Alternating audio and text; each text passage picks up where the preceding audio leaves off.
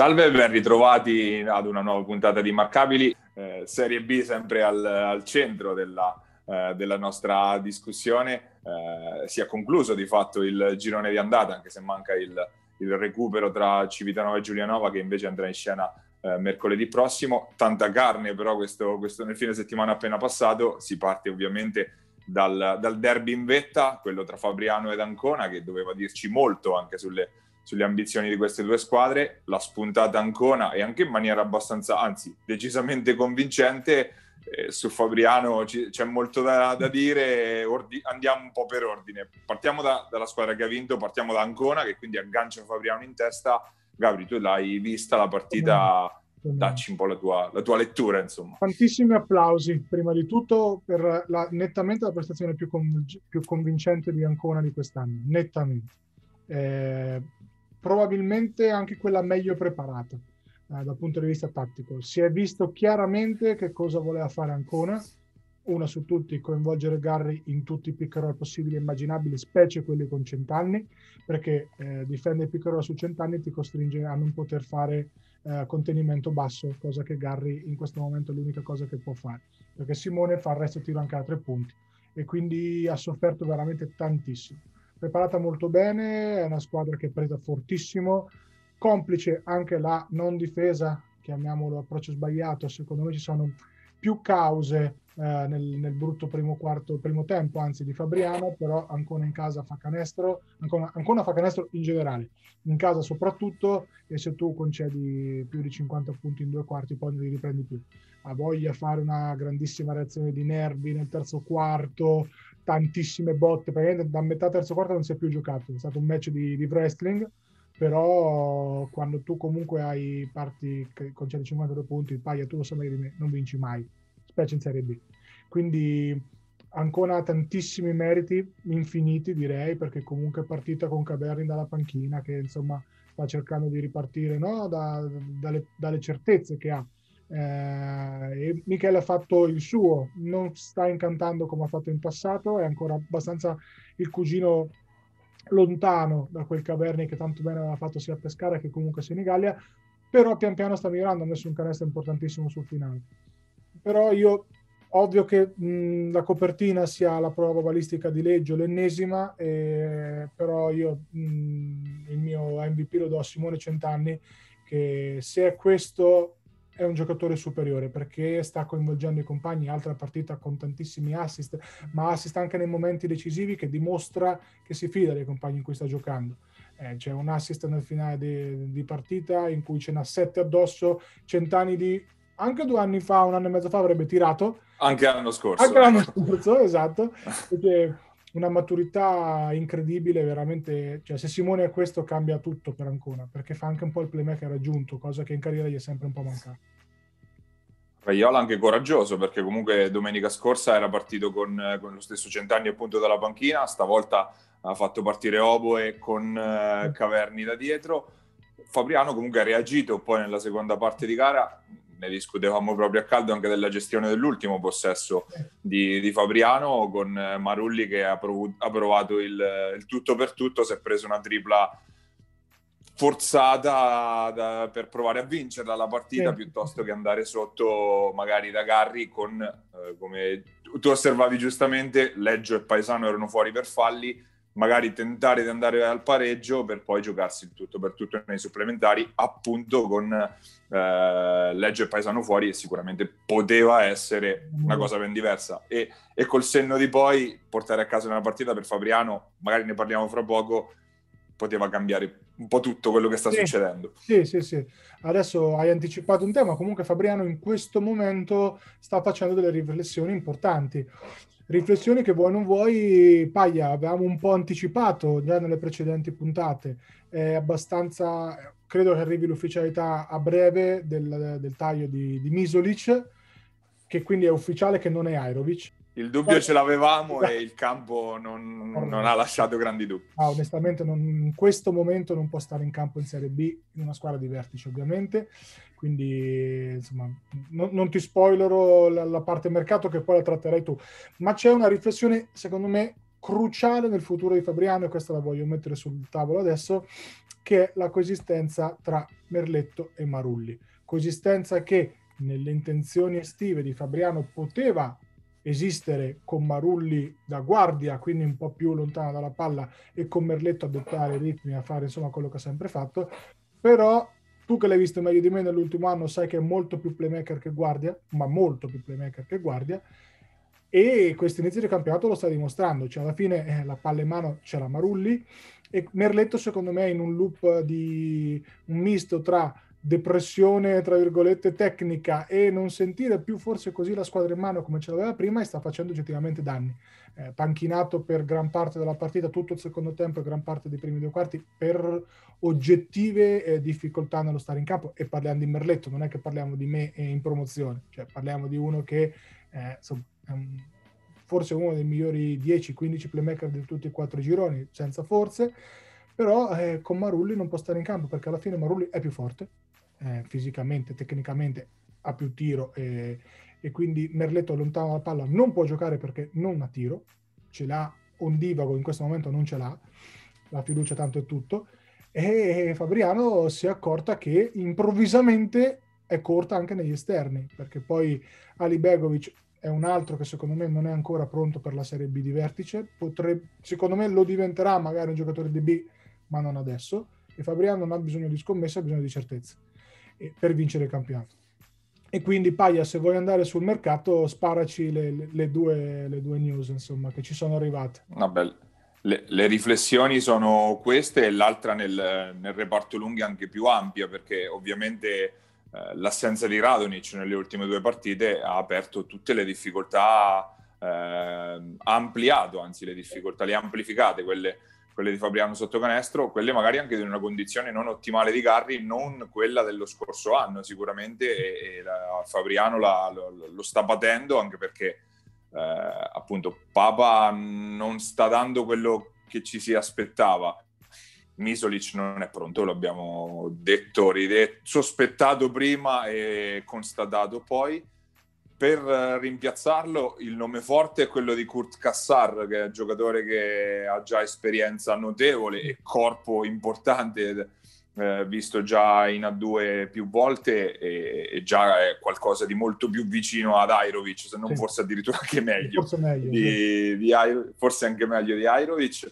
E, e, poi nel, nel, reparto esterni ovviamente il, la questione Merletto non, è, non può essere più nascosta perché eh, ormai si tras- lo, lo, diciamo dall'inizio, ma all'inizio poteva essere un problema di coesistenza iniziale con, con Marulli, ma ormai è ovvio che Robby l'abbia surclassato, anche, ma non surclassato proprio nella, nella, in quello che sta mostrando sul campo. Merletto abbastanza sparito dal, sparito, messo anche un po' da parte da panza, forse sta accusando un po' questa situazione e Fabriano sta facendo qualche chiamata in giro per, per provare a fare un'aggiunta, mandare col turnover, tagliare Merletto e mettere dentro qualcun altro. Il, un nome che è girato è quello di Leonzio, che già Fabriano ha visto benissimo l'anno scorso con 100, ma 100 non libera nessuno, anche perché eh, Leonzio ovviamente sta facendo discretamente, sta facendo il suo, ovviamente all'esordio in A2 non è che gli si poteva chiedere di fare 20 come faceva in Serie B, però comunque, comunque è segno che qualcosa Fabriano sta, sta bollendo in pentola, anche se eh, ricordiamo che in classifica Fabriano è comunque ancora prima nel girone al pari di Ancona e nel girone di ritorno eh, questi scontri diretti che ha perso, quello a Roseto e poi questo con Ancona ci l'avrà in casa e andrà fuori contro le squadre un po' più probabilmente abbordabili di questo, sai, di questo girone, forse un aiutino. È questo che ha fatto scattare un po', le, ha fatto drizzare l'antenna. La molla. L'aver perso i due scontri diretti, perché alla fine eh, all'analisi, proprio su, sul, parliamoci chiaro, alla prova dei fatti, le due partite con le due squadre più accreditate le hanno perse. E le hanno perse Beh. in maniera differente, ma le hanno perse comunque tutte e due non benissimo. Allora, è ovvio che il discorso Fabriano va iscritto all'interno di un cerchio che parla di una preparazione così così, di problemi, di rinvii, eccetera, eccetera. E questa sconfitta qua, secondo me, se fosse arrivata all'interno di una settimana normale, anche in termini di preparazione della partita, sarebbe stata diversa. Cioè, secondo me, Fabriano forse non l'avrebbe persa, forse l'avrebbe giocata diversamente. Messa in mezzo a un trittico di partite ogni tre giorni, chiaramente cambia mm, però quest'anno è un campionato così, cioè vale per tutti. Dall'altra parte il primato di Ancona, secondo me, eh, Ancona è l'unica squadra che non ha avuto rinvii in questo momento, l'unica. E quindi poter lavorare tutte le settimane no? sulla partita, quindi con un programma normale, questo, in questo momento sta facendo la differenza. Poi a marzo-aprile, eh, secondo me, queste differenze diverranno meno evidenti, ma adesso cambia tutto, perché tu comunque hai due giorni per preparare Giulianova, cioè, poi vai ancora, poi ritorni in casa, cioè con la Sutor eh, che comunque è in gas, quindi cambia totalmente. Quindi, cioè, la, la, problematica di Fabriano va iscritta all'interno di questo, ma eh, Fabriano però deve vincere. E Garri onestamente quest'anno sembra sembra un giocatore più verso la fine della carriera che comunque all'inizio di una solida carriera di B, anche se breve. Faccio un parallelismo. Di là a Roseto c'è uno che ha due anni di più di Garri che mi sembra che stia facendo comunque discretamente bene, tale amoroso Valerio che nelle ultime due partite mi sembra essere tornato sui suoi standard. Quindi, sembra che l'abbia smaltito sto Covid eh, anche abbastanza anche bene. Abbastanza bene. Cioè, se, sembrerebbe che quindi a 40 anni si possa giocare in Serie B, ma tutto dipende da come stai fisicamente, è ovvio, no? Quindi sai, secondo me Leonzio è il giocatore che manca a Fabriano, cioè una guardia pura, pericolosissima nel, nel, gioco lontano dalla palla, quindi da, in uscita piuttosto che eh, in pick and roll come seconda opzione, pericolosissimo tiro da tre punti che possa aprire la scatola. Ancora ha fatto una discreta zona nel, e che comunque ha, ha sparigliato un po' le carte, ha dato un po' fastidio perché sai, quando tu comunque hai Merletto che non tira, eh, Garry che in questo momento fa fatica a fare due campi in fila, ma è comprensibile com- cioè parliamoci chiaro, non stiamo facendo accuse, è comprensibile. Una partita ogni tre giorni, Garri che ha fatto una preparazione un po' così, è normale che i canni, cioè, non, non possa farlo. Panza ha provato a mascherarlo con una zona anche lui, il problema è che eh, si vedeva proprio che c'erano degli automatismi di comunicazione che mancavano perché hanno preso tre canestri identici con l'uomo dimenticandosi l'uomo in angolo con Garry in mezzo dentro l'area inchiodato sembrava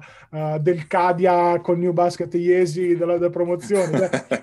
Queste robe qui ma anche del Cadia in Serie B eh? esatto, stessa cosa. esatto, esatto per intendere quindi sai secondo me con Leonzio al posto di Merletto eh, Fabriano è perfetta con appunto un lungo under in più ancora di più ma secondo me già basterebbe questo questo cambio. Paulin comunque si è dimostrato eh, insostituibile perché difende e fa canestro a tre punti. Eh, il Trevor Arisa. E che per uno che esce dalla panchina è quello, esatto.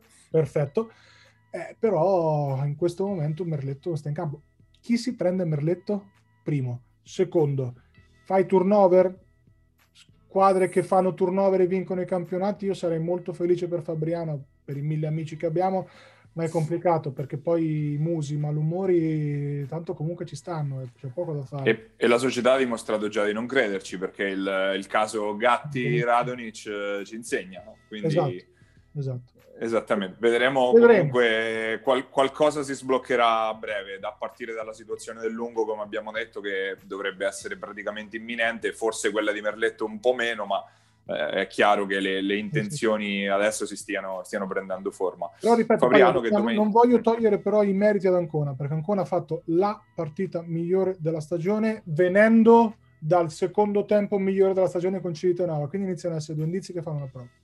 E se prima avevo personalmente qualche dubbio in termini di solidità, Adesso continuo ad avere qualche dubbio per quanto riguarda poi quando più o meno tutte le squadre avranno la stessa condizione e quindi si andrà a ritmo più basso e si andrà magari sui vantaggi, ma in questo momento ancora prima e prima con merito perché, perché va, perché corre, perché ultimamente difende ed è quello che, che era un po' mancato e soprattutto la reazione eh, al parzialone di Fabriano del terzo quarto, hanno fatto 24 punti mi pare eh, nel terzo e quarto quarto, è stata una reazione comunque di una squadra che non, non, ha avuto paura e ripeto, quando è contato la palla è andata a Simone e Simone ha fatto sempre la coda giusta. Quindi giusto che Leggio finisca nella copertina insomma, di questa partita come MVP perché la sua prova balistica è indiscutibile, ma Centanni l'ha vinta eh, con le scelte decisive, con i canestri anche pesanti nel finale quindi, e con i due liberi tra l'altro della staffa. Quindi tanto di cappello per il lavoro che sta portando avanti Raiola e tanto di cappello per Ancona che studia per diventare grande barra grandissimo. Insomma. E vediamo come si mette per Ancona, perché se, io ho l'impressione che se continuino a stare là in alto a duellare davvero con Fabriano, un intervento sostanzioso sul mercato lo faranno. Eh, però anche quello penso non sia una cosa così imminente a questo punto. Eh, Fabriano comunque domenica eh, invece ospiterà eh, la Sutor, una Sutor che invece viene dalla seconda vittoria consecutiva, anche approfittando di una Iesi che è in, in netto calo a causa del, del, Covid-19, ma Sudor che nella sfida di domenica scorsa ha, ha, condotto dall'inizio alla fine una partita anche stranissima, nella quale Iesi ha segnato, vado a memoria, 17 o 18 triple, non è facile perdere una partita in cui segni 17 18 triple, ma Iesi dentro l'area stavolta ha fatto tremendamente fatica perché Quarisa continua a essere eh, l'ombra di se stesso, con te stavolta non è stato incisivo come lo era stato contro Fabriano, e Sutor che facendo di necessità virtù e sempre senza Stanzani e Cerpella, comunque anche con rotazioni comunque accorciate, intanto ha agganciato Giulianova e Civitanova al ultimo posto e, e la, la, corsa salvezza è tutta da scrivere adesso. Eh? Tutta da scrivere, guarda, ne parlavamo la scorsa puntata, quanto cambia il calendario il Covid? Iesi, eh, una settimana, dieci giorni fa, squadra totalmente in gas che poteva vincere anche contro uh, i Golden State Warriors. Adesso squadra in aperta crisi, ma non crisi tecnica, crisi proprio numerica, perché già erano pochi prima, sono pochi pure adesso, e cambia la fiducia, cambia tutto. Di là, Sutor che trova una vittoria uh, incredibile con Roseto e prende grandissima fiducia. Vogliamo parlare della prova di Galizzi, se vuoi ne parliamo, ma ne parli magari meglio tu. E, ehm, e Immarcabile tutto. della settimana. Sì, sì, lo, lo possiamo Chiaramente. dire. Eh, cioè, cambia tutto. E quando si parlava all'inizio dell'anno no, con i vari allenatori e detti allenatori di quanto il Covid avrebbe cambiato la classifica, si parla proprio di questo, cioè di come trovare l'avversaria in un momento o in un altro, ma anche a distanza di veramente poco tempo, ti cambi totalmente. Giulianova Civitanova eh, sarà ovviamente un'altra riprova di questo perché spero, credo che torni Lollo Andreani e giocare con Lollo e Civitanova con Lollo è una cosa, giocare con Civitanova senza Lollo è totalmente un'altra cosa. Anche fosse un Andreani a 50% comunque c'hai uno che la palla la prende e la mette dove deve andare. E quindi cambia tutto. Eh, questo è proprio no, l'emblema insomma. Detto questo avevamo detto che la Sutor non era morta e lo, lo, lo, continuiamo a dire, come adesso continuo a dire che secondo me per salvarsi tranquillamente devono andare sul mercato. Cioè su questo non, secondo me no, non illudano queste due vittorie che sono due vittorie completamente diverse, insomma una di, da underdog a testa libera, no? quasi spalle al muro, eh, l'altra bene, benissimo, ma comunque contro un avversario ai minimi termini. Quindi se è giusto adesso avere entusiasmo in casa Sutor, è anche però giusto, e credo che Marco sia il primo a sostenere questa roba qua, che non deve illudere, cioè la Sutor ha comunque bisogno degli innesti, perché prima o poi, quando la morsa del Covid un po' no, si allenterà, poi il livello tende a, a venire fuori e la Sutor, secondo me, ancora non è da salvezza diretta. Ecco, parliamoci chiaro.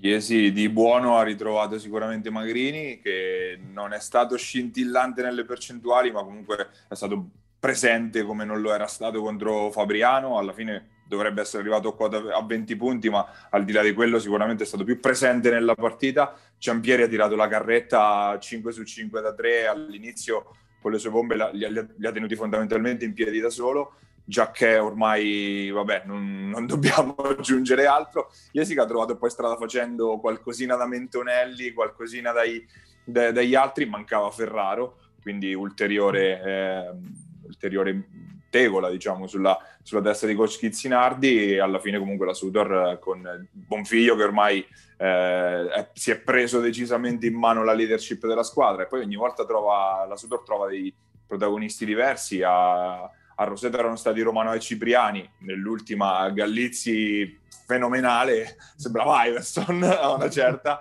e quindi comunque è una vittoria che mette una, una bella mattonella pesante in un girone dove le ultime sono a quota 4 e le prime a 10, quindi l'equilibrio tutto sommato è, è praticamente totale. E a chiudere questa, questo quadro c'è, c'è C'è invece una Serie Gallia che ormai ha preso il via, terza vittoria di fila, vittoria non scintillante sul campo di Padova, ma comunque eh, sempre in controllo, chiusura, sempre, sempre sopra la doppia cifra di vantaggio. Continuano a rimanere queste difficoltà nella, dalla panchina, ma almeno quei i 5-6 senior, eh, quello che danno, danno. Insomma. Tra l'altro, mh, da sottolineare il gesto molto molto bello secondo me di tutte le altre società insomma che hanno dato un contributo volontario eh, per pagare trasferte di Senigallia. È un gesto che come ha riportato Senigallia inaspettato e non dovuto per questo molto apprezzato. In, in tempi no, in cui spesso i campanilismi vanno sopra le, le, reali necessità delle squadre questo è un gesto veramente molto bello che va sottolineato proprio col, col pennarello rosso Senigallia l'avevamo detto. È, stra- è strano, Gabri, che, che, per esempio non ci abbiano pensato ad una cosa del genere nel girone lombardo in cui ci sono anche le siciliane di mezzo, visto che ci hanno Dici. pensato le nostre, eh, esatto, le nostre le venete e le friulane appunto a farlo, sì. visto che in, con le siciliane erano proprio in subbuio su questa questione boh, potevano pensarci, insomma. Ecco. Chissà che sia un esempio, però ripeto, eh, mm. secondo me Senigallia dimostra anche un'altra cosa, che probabilmente la parte nord di questo girone è un po' più scarsa di quella, di quella marchigiana, un po' più scarsa, nel senso che eh, c'è molto equilibrio, forse anche più di qua, eh, e c'è una squadra che in questo momento sembra la, l'indiziata principale alla retrocessione diretta, quella su cui secondo me la Sutor deve fare la, la, la corsa, insomma, ecco, per, perlomeno, dato per evitare la retrocessione diretta.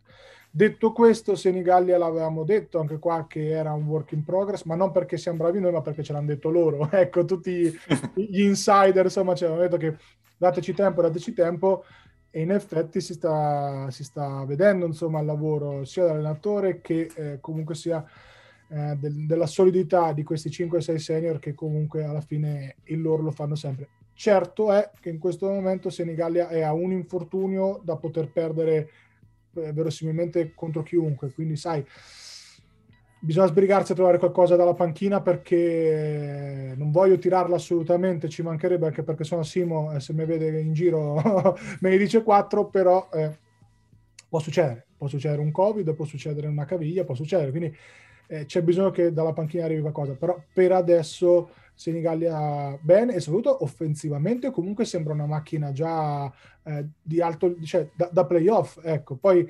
difensivamente magari qualche fatica in più perché comunque non vuoi, non puoi dire a Gurini di difendere 40 minuti, forse neanche 30 eh, per Antoni idem, però per adesso funziona, ripeto, al netto del fatto che secondo me il girone su è un pochettino meno, meno forte di, di, quello nostro. Anche perché fino ad ora eh, la, la, grande indiziata che era Cividale eh. ha sofferto, perché comunque ha zoppicato per, alternando prestazioni super ad altre eh, sconfitte abbastanza strane. Vicenza era partita molto forte, alla fine si è normalizzata perché comunque eh, squadra buona ma sicuramente non di fascia altissima e lì in mezzo penso possa succedere un po' di tutto, anche Monfalcone in coda comunque quando ha schiena a pieno regime un altro paio di maniche, quindi sì, probabilmente è ancora più equilibrato il girone nord e forse equilibrato verso il basso appunto. Esatto. Comunque Senigallia al di là, delle, eh, al di là di tutto ha tenuto una squadra fuori casa a 52 punti, quindi anche sotto, anche, sotto, il profilo difensivo ha dato uno squillo forte sì, stavolta. Sì, sì. E, e, quindi Golden Gas che ha fatto quello che prevedavamo, cioè che prima o poi sarebbe partita e una volta acceso il motore ha, eh, ha spiegato un po' le, le, le, vele, diciamo, le vele al vento. E con questa eh, ricordiamo che Civitanova, come dicevamo in, eh, in apertura, non ha giocato questo weekend, torna in campo nel fine settimana eh, contro Teramo e poi recupererà con Giulianova in infrasettimanale mercoledì prossimo e quello sarà davvero la chiusura diciamo, del, del girone d'andata nel, nel, girone C2. Chiudiamo quindi questa lunga panoramica sulla Serie B. Questa settimana abbiamo ospite, lo abbiamo nominato più volte nella parte iniziale, eh, uno dei, dei, fattori davvero importanti di questa eh, super eh, Luciano Mosconi Ancona delle ultime settimane, Gianmarco Leggio, ed andiamo ad ascoltare quello che ci ha raccontato.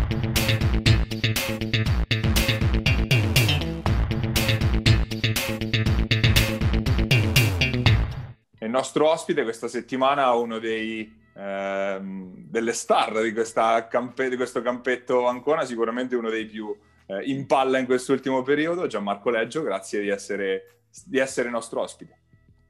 Grazie a voi, grazie a voi per l'invito. E allora Gianmarco partiamo subito dalla, dalla fine. Eh, una vittoria più che convincente con, con, Fabriano e anche per te in particolare un periodo d'oro, 32 punti un paio di settimane fa, 26 nell'ultima, sei in palla in questo periodo.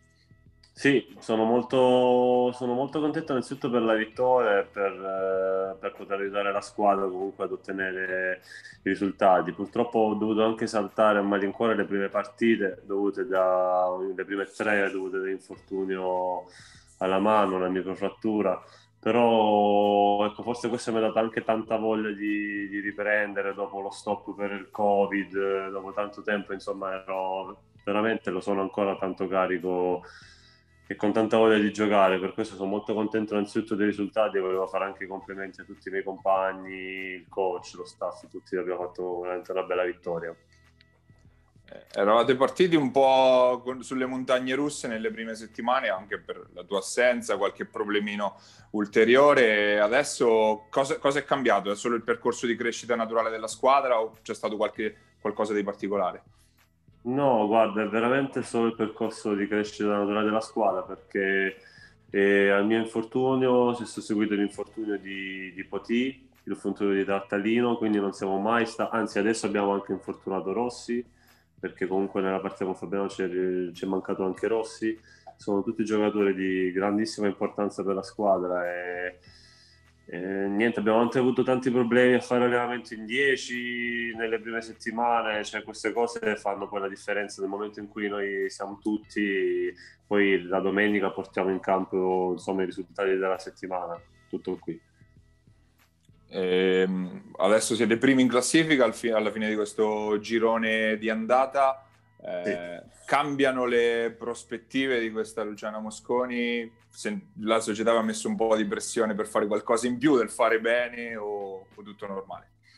Mm, ma guarda, tutto come prima, non, la società è veramente super, non, non ci sono tutte queste case pressioni, ovviamente la società vuole eh, che noi insomma, facciamo bene ogni domenica, ogni partita, ma senza tutte queste grosse, grosse pressioni. Insomma, noi siamo veramente molto sereni di lavorare, eh, lavoriamo tanto, lavoriamo bene.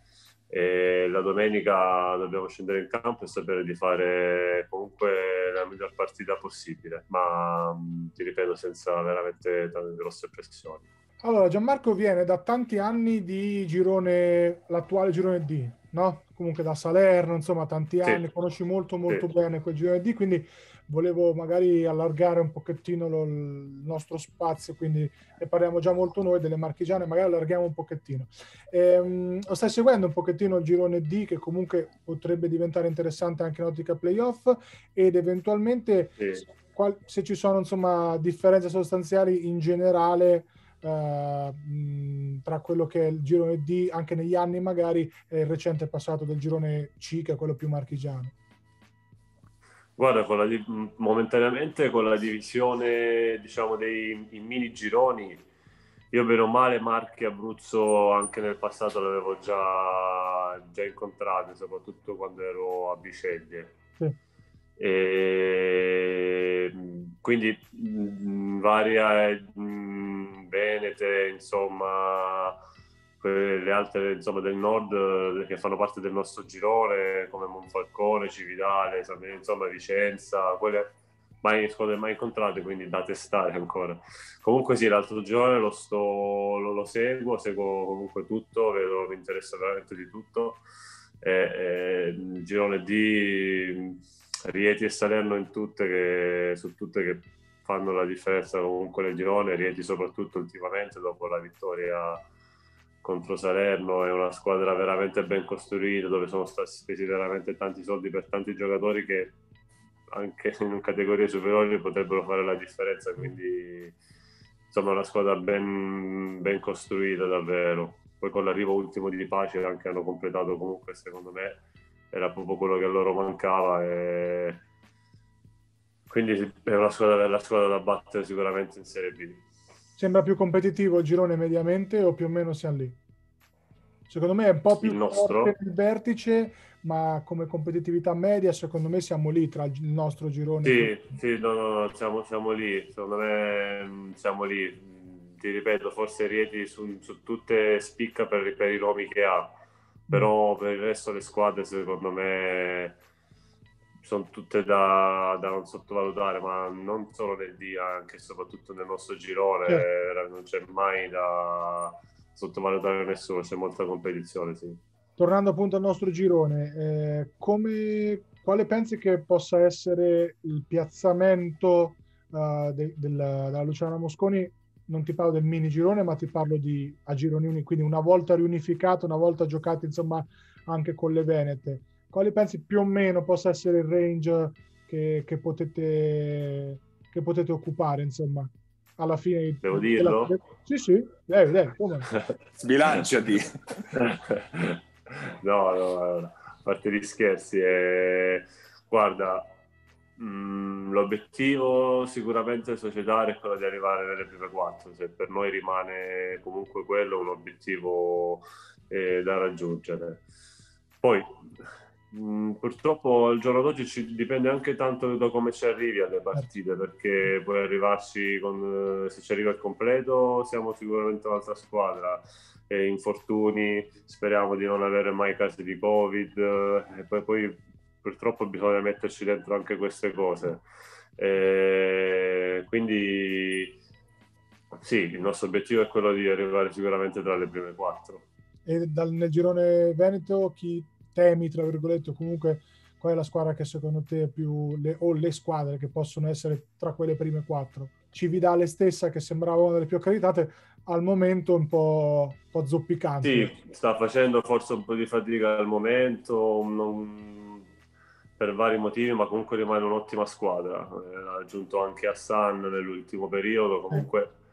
È un'ottima squadra. Vicenza sta facendo molto bene, è una squadra che veramente carica, è una squadra che sta andando veramente tanto bene. So che nelle quell'altro mini girone ci sono molte squadre cui insomma sono stati trovati ragazzi con il covid tanti quindi ecco questo fa anche la differenza e non fa esprimere al massimo purtroppo le squadre però ora come ora sicuramente Vicenza e Cividale sono secondo me le più accreditate sì Maglione. Poi mi sbagli, può essere che mi sbaglio, però... No, probabilmente. Ad oggi, insomma, dai, condivisibile. Eh, visto abbiamo, abbiamo parlato molto degli altri e poco del, di Leggio, e quindi eh, per te quest'anno, quest'anno, era un, un, ritorno nelle marche. Io mi ricordo un giovane Gianmarco Leggio con eh, la maglia di, di Iesi in A2 eh, che ricordo hai di quell'esperienza? Forse eri un po' acerbo, mi viene da, da, da pensare, non eri ancora pronto forse per quella categoria. Ecco, mh, mm, sì, diciamo di sì, magari non ero pronto forse fisicamente, perché comunque venivo da un anno che ho fatto ad Under a Montroni, che è andato comunque molto bene, dove mi ero fatto abbastanza notare, forse fisicamente sono arrivato un po' un po' poco pronto, questo sì, però comunque per me è rimasta sempre un'annata. Io ogni annata che ho fatto ho voluto sempre cercare di, di crescere in tutti gli aspetti, comunque un'annata che mi ha fatto crescere tanto, mettere a confronto comunque con gente di un'altra categoria e capire il livello comunque di che livello sono nella parte superiore insomma, della Serie B. Quindi, quindi ho preso tanta, diciamo, ho accumulato la voglia di lavorare. Da, da quell'annata purtroppo poi è finita a metà stagione perché mh, mm, non, avevo, non, non, trovavo tantissimo, tantissimo spazio, eravamo forse un po' troppi nello stesso ruolo e quindi non, non trovavo più spazio e comunque è stata la mia decisione di voler lasciare anche se era mio, cioè anche se era l'anno mio di under, però sai la voglia di giocare era sempre tanta. Però ti, come, come ti dicevo ho, testato un po' la categoria, non ti nego che um, mi piacerebbe ritornarci nella categoria superiore se ci fosse la possibilità, quindi insomma di un giorno rimettermi a confronto con gente di quella categoria e riprovarci. Però ma, ma è un'annata, un'annata positiva. Me l'hai un po' bruciata la domanda perché ovviamente nelle ultime settimane tra amici e addetti ai lavori che stanno ai piani di sopra, sai, leggi 32 punti una settimana, 26 quella dopo, oh ma sto leggio può giocare allora in A2? Eh, eh, bisognerebbe farcelo provare, e allora io, io rispondo. Eh, quindi ecco, io mi immagino che comunque il sogno sia di riprovarci ma con sì, un altro spazio, un'altra sì. possibilità, insomma, ecco. Sicuramente sì, poi sarà tutto a me ovviamente dimostrare, vedere se sono in grado o meno, però sì, ecco, mi piacerebbe. C'è stata, qualche possibilità con... C'è stata qualche possibilità concreta, magari l'estate scorsa o nelle estati precedenti? Ma no, concrete, concrete no. Forse anche per uh, scelte mie di voler... Sai, quando comunque le scuole di Serie B che puntano a far bene ti cercano subito, e, insomma, molte volte mm, non, non, ti viene da aspettare, ecco, sinceramente, ah, dire, certo, ah, certo. aspetto.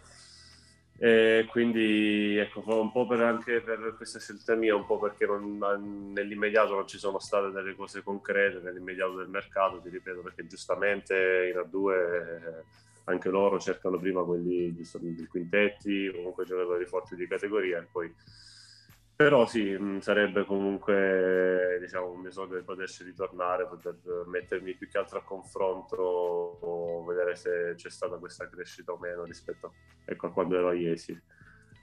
Vabbè, tanto ci tornerei con ancora, ops, l'ho detto, scusate. Eh, a, parte, a, a, parte, gli scherzi, io ti ringrazio Gianmarco per la disponibilità e auguri, auguri, per questa stagione che sta andando decisamente bene, speriamo che, che, va, che continui così. Eh sì, perché no. Gra- grazie, grazie, a voi, grazie buon lavoro, mille. Buon lavoro, ciao. Ciao, ciao, ciao. Ciao, ciao, ciao, ciao, ciao, ciao grazie.